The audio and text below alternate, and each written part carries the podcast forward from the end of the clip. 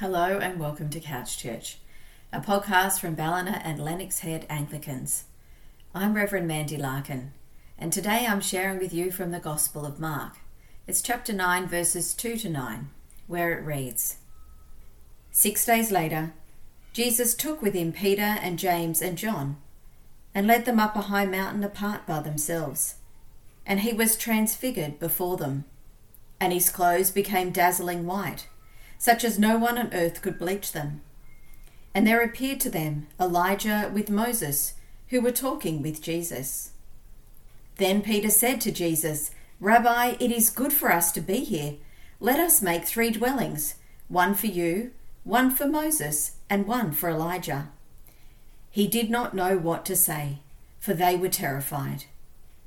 Then a cloud overshadowed them, and from the cloud there came a voice this is my Son, the Beloved. Listen to him. Suddenly, when they looked around, they saw no one with them any more, but only Jesus. As they were coming down the mountain, he ordered them to tell no one about what they had seen until after the Son of Man had risen from the dead. Now, we might be very familiar with these transfiguration passages. They come up once a year in our lectionary. But I've been thinking about the transfiguration this week from the perspective of the disciples. Three very important things happened in the lead up to this experience, which is recorded in our gospel passage. Peter has confessed Jesus as God, and Jesus has shared for the very first time that the Son of Man will be persecuted, be killed, and after three days rise again. He's also just said to them, if you want to be my followers, you must deny yourself and take up your cross. It is after these things, about a week later, and Jesus says to Peter, James, and John, Come on, guys, let's go for a walk, just the four of us. So off they go, trekking up the mountain. And suddenly, before their very eyes, Jesus is transformed, metamorphosized, and changed. Now, I know that it can get hot and sweaty walking up a mountain, but I'm pretty sure this is not what the disciples expected after their strenuous walk. And suddenly, there's Moses and Elijah there, and they're having this great old chat with Jesus. And our disciples just don't understand what's going on. And I imagine it's all pretty frightening and that they were gobsmacked. Then our friend Peter, he opens his mouth and blurts out, Let's make three tents for you guys. Now, I think he just wants this moment to continue because he recognizes that something really special is going down and he doesn't want it all to end. And the special thing is Jesus right in front of them, the glory of God shining out around him. Jesus shining with the glory of who he truly is, and that's God. Now, remember that just a week before, Peter has confessed Jesus as the Messiah, the Son of God. So he's come from this place of understanding straight into a place of misunderstanding. Jesus is right in front of him, shining with the glory, and he just doesn't get it. It's like he's forgotten what happened the week before. And the voice from the cloud speaks This is my Son, the Beloved. Listen to him. Is it a gentle rebuke to Peter for his hapless remark? Hmm, maybe. Is it a reminder to each of the disciples about the truth they seem to have forgotten in this moment? It certainly is a call to them to listen. And the very next thing that Jesus says, it's an instruction for them not to tell anyone what they had witnessed until after the Son of Man had risen from the dead. Jesus' transfiguration happens on top of a mountain, and mountains are important places in biblical imagery. Both Elijah and Moses had met God on a mountain, Elijah in the still small voice, and Moses amidst an earthquake, wind, and fire when he received the stone tablets with the law. Mountains are places to meet God. We sometimes have our own metaphorical mountaintop experiences in our walk with the Lord. The only problem is they don't last forever. And we need to come back down that mountain at some point to return to ordinary life. The trick is learning to carry those mountaintop experiences within us as we go about the ordinary and often painful experiences of life. This mountaintop experience marked Peter. It was something he never forgot.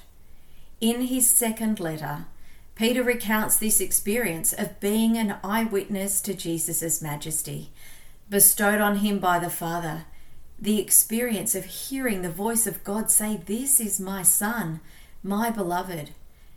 And John records it in his Gospel.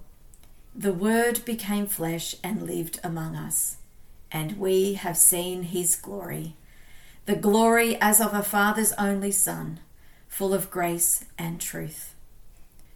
It seems that the disciples did take the words of God spoken from the cloud to listen to Jesus seriously.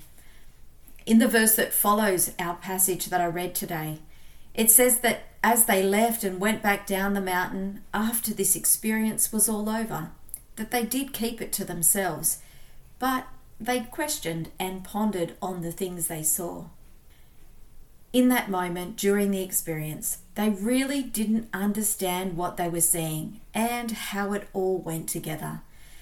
And you can tell from the description in the gospel that there were no words, nothing that would adequately describe what had happened. Jesus is whiter than white, brighter than bright. It's a supernatural sight.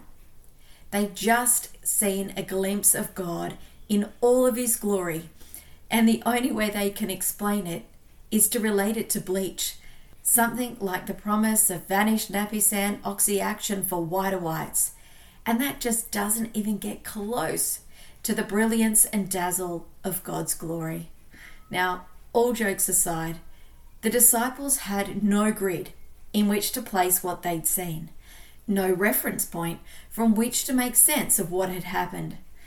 And it wasn't until all the bits and pieces that they'd seen and experienced in their time with Jesus, when all of that came together, that they could finally make sense and understand.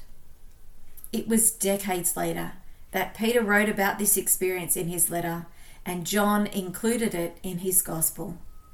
And it's clear that the time spent reflecting, praying, pondering over what had taken place and what they'd seen had given them a broader understanding. They'd been able to understand because time had given them the opportunity to do so. Now, I don't want you to get me wrong because I like Peter. I can relate to him out of all of the, the disciples because to me, he's just authentically human. And if I'm honest, when I'm faced with a situation I don't understand and when I don't know what's going on, I've been known to open my mouth and say the first thing that comes to mind too. And most of those times, those words are spoken in ignorance and from a place of misunderstanding. From Peter's hapless remark about building tents, it's clear that he's opened his mouth to change feet, so to speak. He's misunderstood about Jesus' supremacy. But the voice from the cloud affirms Jesus is greater. He's the Son, the Beloved. Greater than Moses, who represented the law, and Elijah, who represented the prophets. Jesus himself said he came to fulfill both the law and the prophets. Peter's also misunderstood what Jesus came to do that this beloved Son, Jesus, must suffer and die. And he's misunderstood the concept of glory that glory comes through the suffering and that he could do nothing to stop it or delay it. The Transfiguration was a kind of preview of Jesus' future glory. Now, in the prologue of his Gospel, John speaks of the Transfiguration as not only a preview of future glory, but a statement about the glory Jesus already had before the foundation of the world. The transfiguration for him confirms Jesus is the eternal Son, the one who was from the beginning. Jesus is the eternal Son, as well as the Messianic Son, the Son of God, born of a virgin, as promised in the Scriptures.